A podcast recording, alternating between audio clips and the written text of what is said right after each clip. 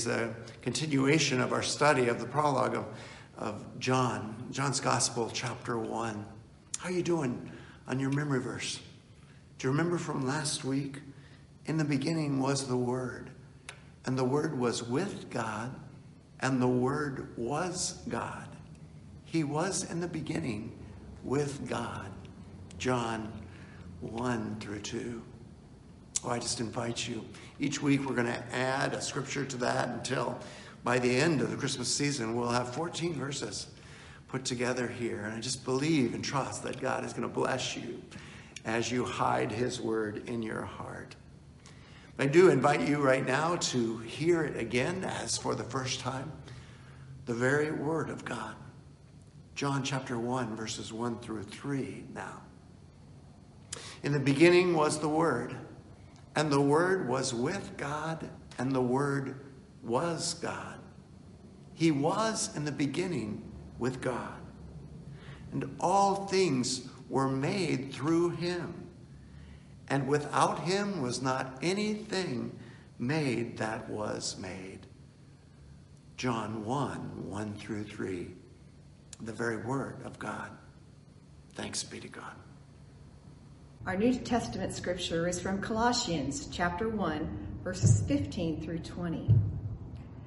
He is the image of the invisible God, the firstborn of all creation. For by him all things were created, in heaven and on earth, visible and invisible, whether thrones or dominions or rulers or authorities. All things were created through him and for him. For he is before all things, and in him all things hold together. And he is the head of the body, the church. He is the beginning the firstborn from the dead, that in everything he might be preeminent. For in him all the fullness of God was pleased to dwell, and through him to reconcile to himself all things, whether on earth or in heaven, making peace by the blood of his cross. This is the very word of God. Thanks be to God. Wow powerful words from the Apostle Paul to us, reflecting on the nature and character of our glorious Lord. How you doing? How you doing in the midst of all of these circumstances? I have to confess when I ask myself that question that I find that sometimes I'm doing really good. It doesn't seem to affect me. And other times I just am overwhelmed by yet another wave of bad news and another story of someone suffering.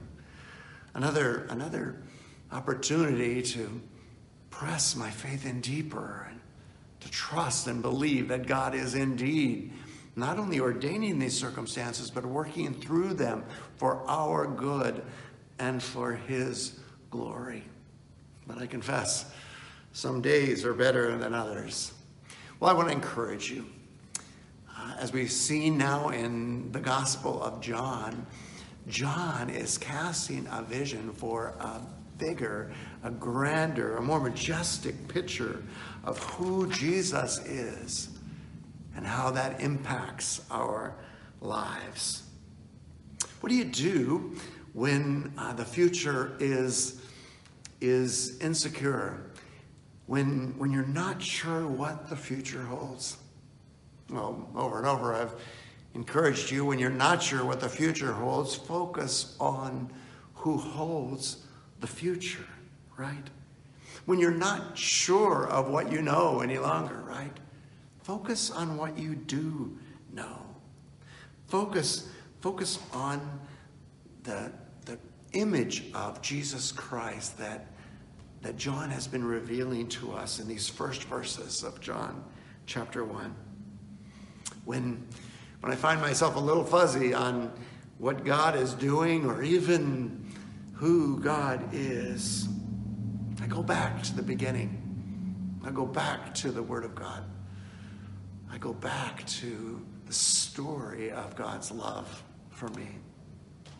So, what do we learn about God from our passages today? Again, I've been encouraging you to just spend a little bit of time each week. Just carve out um, one verse. This, this week in my soap study, I, I just looked at one verse. And at first I thought, well, wow, this is just not going to be enough to sustain me. But I, I have to confess that as I opened God's Word, it just kept getting more and more beautiful, more and more broad. And, and, and, and God kept revealing more and more about his nature and character to me. We saw last week that, that Jesus was, in other words, he existed in the beginning, right? Before time, before the first evening and morning, before the first day of creation, Jesus was with, we saw God. In other words, it's that, that word, he was face to face, distinct in personality, and yet intimate at the very same time. Jesus existed from before all time in intimate relationship with God.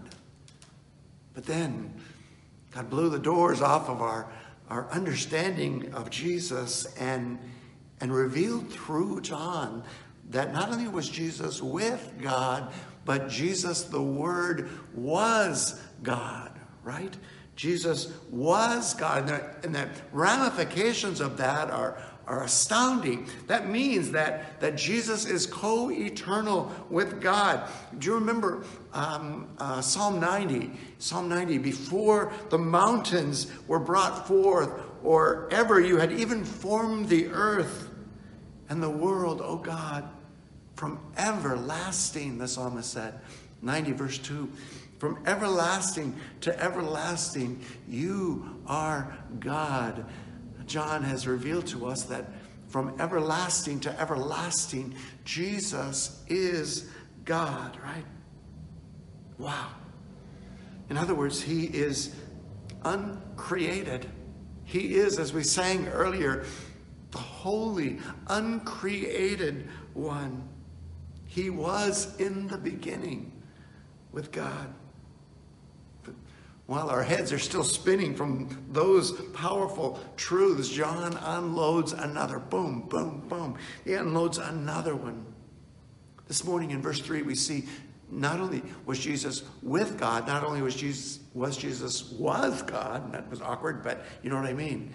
Not only was Jesus God, but he was the creator, right? He, let me say that differently. He is the creator. All things, John says, all things were made through him. Unless we misunderstand, he says it again. And without him was not anything, not one thing made that was made. We've seen that Jesus is God. What we're learning here is that Jesus was the creative agent of God that created the world, right? Everything Every single thing in earth and in heaven was created through, or the Greek word means by him. Wow. Wow. And then we find that not only was Jesus the creator, but Jesus is still in the business of creation, right? It didn't stop. The deists, the um, many of the founding fathers um, believed uh, in God, believed that Jesus Christ was the Son of God. But they had this understanding that God kind of created the world and then it just went off on its own and God kind of stood back and watched what happened, right? Um, no, that's not the, what the scripture reveals to us here. Not only did God create the world, but he's still in the business of creation. Let me say it differently. The miracle of creation continues to this very day. And I do mean I do mean miracle. I I cannot understand how I can take this ugly scaly bulb in my hand and plant it in the little garden by my mailbox, and and somehow in this miracle over time, not this ugly scaly bulb grows bigger and and looks the same, but it's transformed. It's transformed into a beautiful creation, a daffodil or a tulip, a, a beautiful, uh, transformative expression of the creativity of God. But why should I be surprised? God takes bulbs planted in the fall and makes them beautiful flowers, but He also takes unique lives and brings them together. Just a couple of weeks ago, I had the privilege of having a front row seat on God taking two sovereign lives. And a miracle that even they don't completely understand made those two one. God is still in the business of creating. And through marriage, he makes, he creates a new thing, a beautiful new thing out of two uh, scaly husks of bulbs, right? Two individual people. But were that not enough, God continues to show his creative ability by miraculously conceiving and then and then knitting together a child in his or her mother's womb. And though though we think that we understand every aspect of that, we're still overwhelmed with awe and wonder at something that we cannot that we cannot create recreate. Oh yeah, we can mess with DNA, we can play God and and and try and mimic what God does, but the reality is is not one of us can accomplish what God does after conception as he forms uh, that child in his mother's womb. Oh, God is still in the business of creation. Sometimes it's a new creation. Sometimes, like happened a couple weeks ago, God, God takes a youth or, or a young man who's spiritually dead, who has no relationship with God, whose spirit is not even alive, and, and, and God gives that person with the ability to believe that Jesus Christ is Lord, with the faith to believe that God validated all that Jesus Christ said and did by raising him from the dead. And in that moment, there is a new creation. There is a new creation, right? Oh my goodness, do you remember um, 2 Corinthians 5 17? Therefore, if anyone is in Christ, he or she is a new creation. The old has passed away. Behold, the new has come. Oh, God is still in the business of creation. But you know what struck me as, as I read this verse, and especially as I, uh, as I read our verse from Colossians, Paul's amazing reflection in the same mindset on who Jesus is, I realize that it's not just the visible things that, that, that Jesus is in the business of creating, right? There's also invisible aspects as well. Did you hear it in, in Colossians 1 15 through 20? Thrones and kingdoms and powers, right? For by him all things were created in heaven and on earth, visible and invisible, whether thrones or dominions or rulers or authorities. He doesn't say good authorities and good rulers, he says all these things, right? Were created not only things on earth, but powers and principalities, and rulers and authorities. Jesus is still in the business of creating, of raising up, of bringing down. In other words, Jesus creates and puts into place kings and kingdoms, and not always, beloved, for our good. Sometimes, as we saw with Assyria and the northern kingdom, sometimes, as we saw with Babylon and, and Judah, the southern kingdom, sometimes God raises up even evil entities to accomplish his judgment on his own people, right? Oh my goodness. Oh, Jesus is living and active, right? He's still in the business of creation.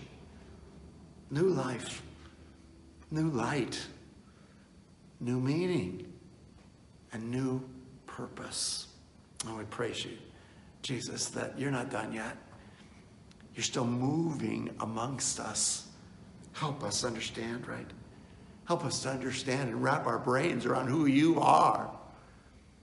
God, help us to understand and wrap our brains around who we are as well and what you would have us do as a result. For we ask it in Jesus' name. Amen. Well, if you're taking notes, I invite you to think with me for a moment. What is it? What do we learn, not just about God now, but also about ourselves from this passage? Well, if Jesus is able to create all these things, right? If in fact not anything was made except through him, that means that you were created by Jesus, right? And that means Jesus, who does not mess around, made something beautiful when he made you. Yes, when he made you, right? He, as Psalm 139 says, knit you together in your mother's womb. He loves you more than you could ever imagine. Well, how can I say that? Think think for a moment about um, some, something artistic, something that you invested your whole heart, your whole mind, your whole soul, your body in creating, right? How do you feel about that masterpiece, right? How do you feel about that? Well, Ephesians 2:10 says, "You are God's masterpiece." He fashioned you, He created you for good works, which He prepared in advance for you to do. You are God's masterpiece, and He feels about you in, in a thousand times more magnificent, and beautiful ways than you feel even about your children, who you partnered with God in creating or, or that craftsmanship, that work of art that you invested your whole body, soul, and spirit in. So you were made by Jesus, but, but you were made also then in the image of God. Do you remember that from our study of Genesis just a few months ago, right? In the beginning, God created the heavens and the earth. And then we see later he created humankind in his image. In other words, just as Jesus is the exact representation of God, we are also created in his image. You are the representation. I know that's awkward to say, but I, I say it that way so that you will hear it. You are the representation of God to an unbelieving world. You've heard us say it so many times before. You might be the only Jesus that someone ever encounters. Do you see how important it is to live into your design, to live into your calling? Because God had uh, in heaven looking down has set you now as his representation of himself or his representation of himself. You might be the only Jesus someone ever sees. You might be the Jesus someone needs at an exact moment in their life that God has prepared from the foundation of the earth. I don't say this to burden you. No, I pray that, that it gives you amazing meaning and purpose. I pray that, that it gives you a hope that, that God has a purpose for your life. I spend so much time um, loving and caring for people in nursing homes and, and retirement communities. And over and over again, I have to bust through this mentality that says, um, I'm on the back shelf. I'm just waiting now to die. And I say to them over and over again if you have breath, if you're still breathing, then God still has meaning and purpose for your life.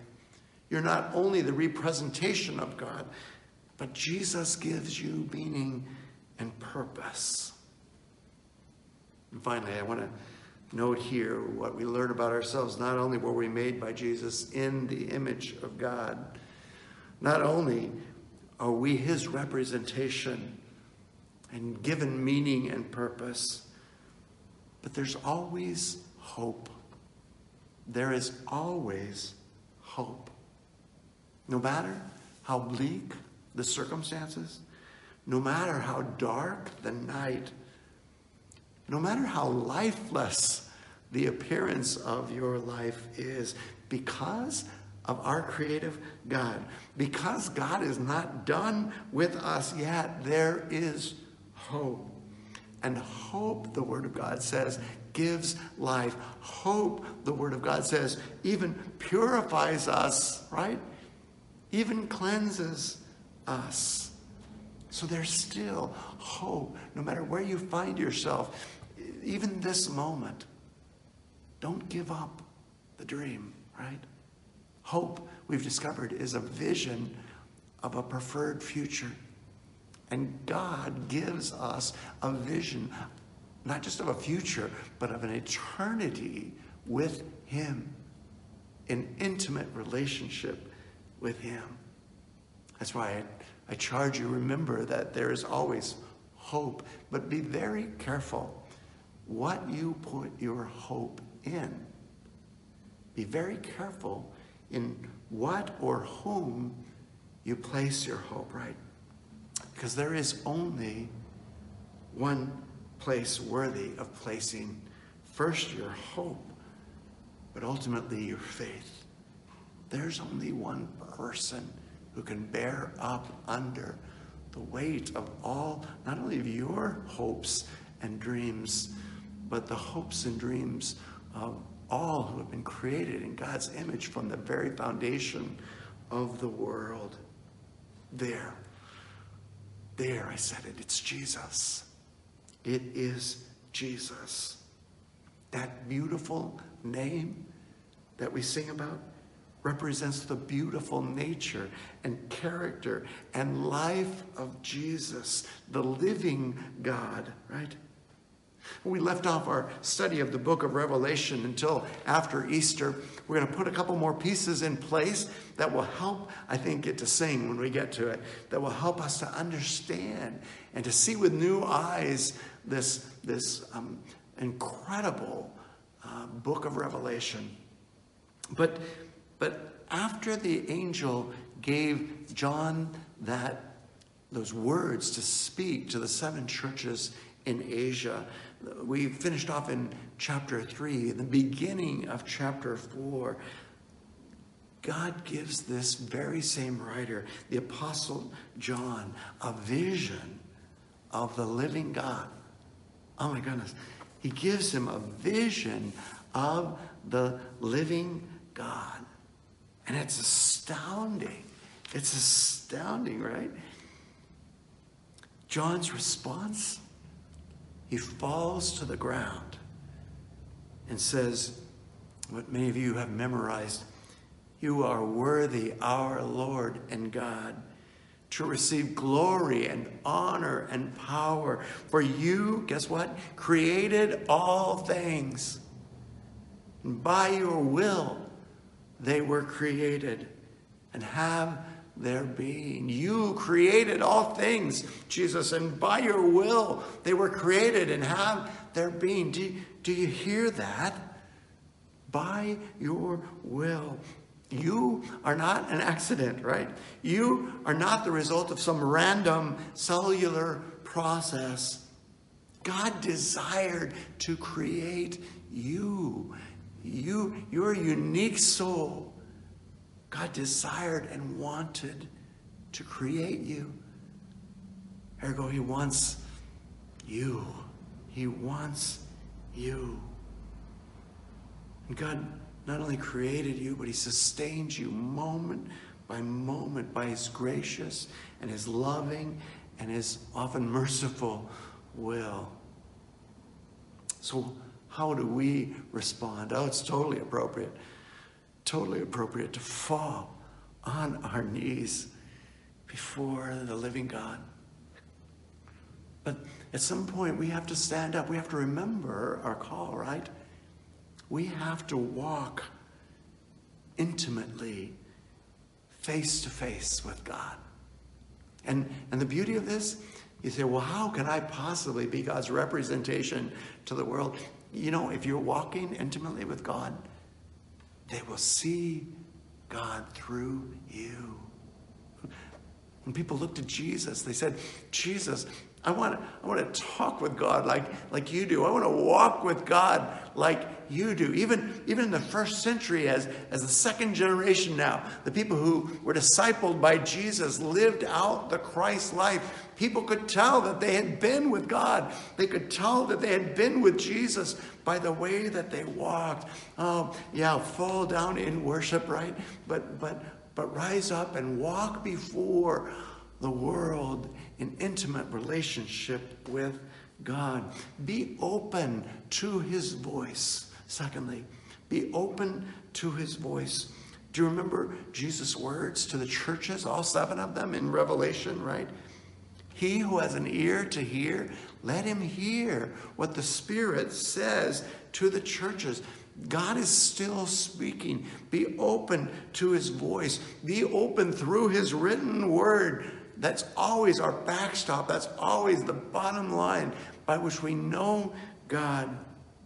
But be open to His Holy Spirit working as the written word is spoken out loud. And speak, brothers and sisters. Speak, moms and dads. Speak, sons and daughters, the word of God to one another.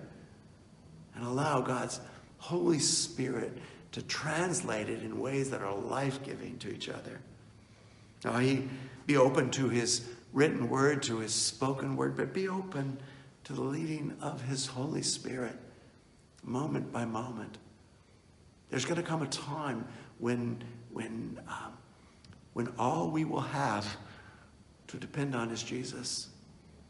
And through his word, which we've hidden in our heart, and, and through his Holy Spirit, who moment by moment leads us, we will know when to speak and when to be still. We will know when to love and when to withdraw. We will know God's will because of the leading of His Holy Spirit. Walk in step with the Spirit as well. So walk intimately before God and with God. Be open to His voice, but worship Him. Worship Him both John 1, our passage this morning, and Revelation 4, the, the passage I just shared with you, invite us to worship, or at the very least, to, to ask ourselves hard questions about what or whom we really do worship, right? To look at our time, to look at our treasure, to look at our talents and say, where am I giving myself? Because where I'm giving myself, that's what I really worship, right? And both these passages, reveal a striking contrast to the pride and pretense of any earthly kingdom, of any earthly ruler, including and maybe especially ourselves. These passages invite us to relinquish our pride. They invite us to relinquish our fear of humans and of human grandeur, which pales in comparison, right, to the majesty of the eternal God with whom, through Jesus, we have come now face to face. So worship. Worship the Father. Worship Jesus Christ, the Son. Worship the Holy Spirit. Practice now what you're going to do for eternity, right? Confess Jesus Christ as Lord. I beg you, be reconciled to God. Believe that God validated everything Jesus said and did by raising him from the dead, and believe that God will raise you through faith in Jesus Christ from the dead as well. Bow your hearts, if not your bodies, to the beautiful and to the wonderful and to the powerful name of Jesus, would you?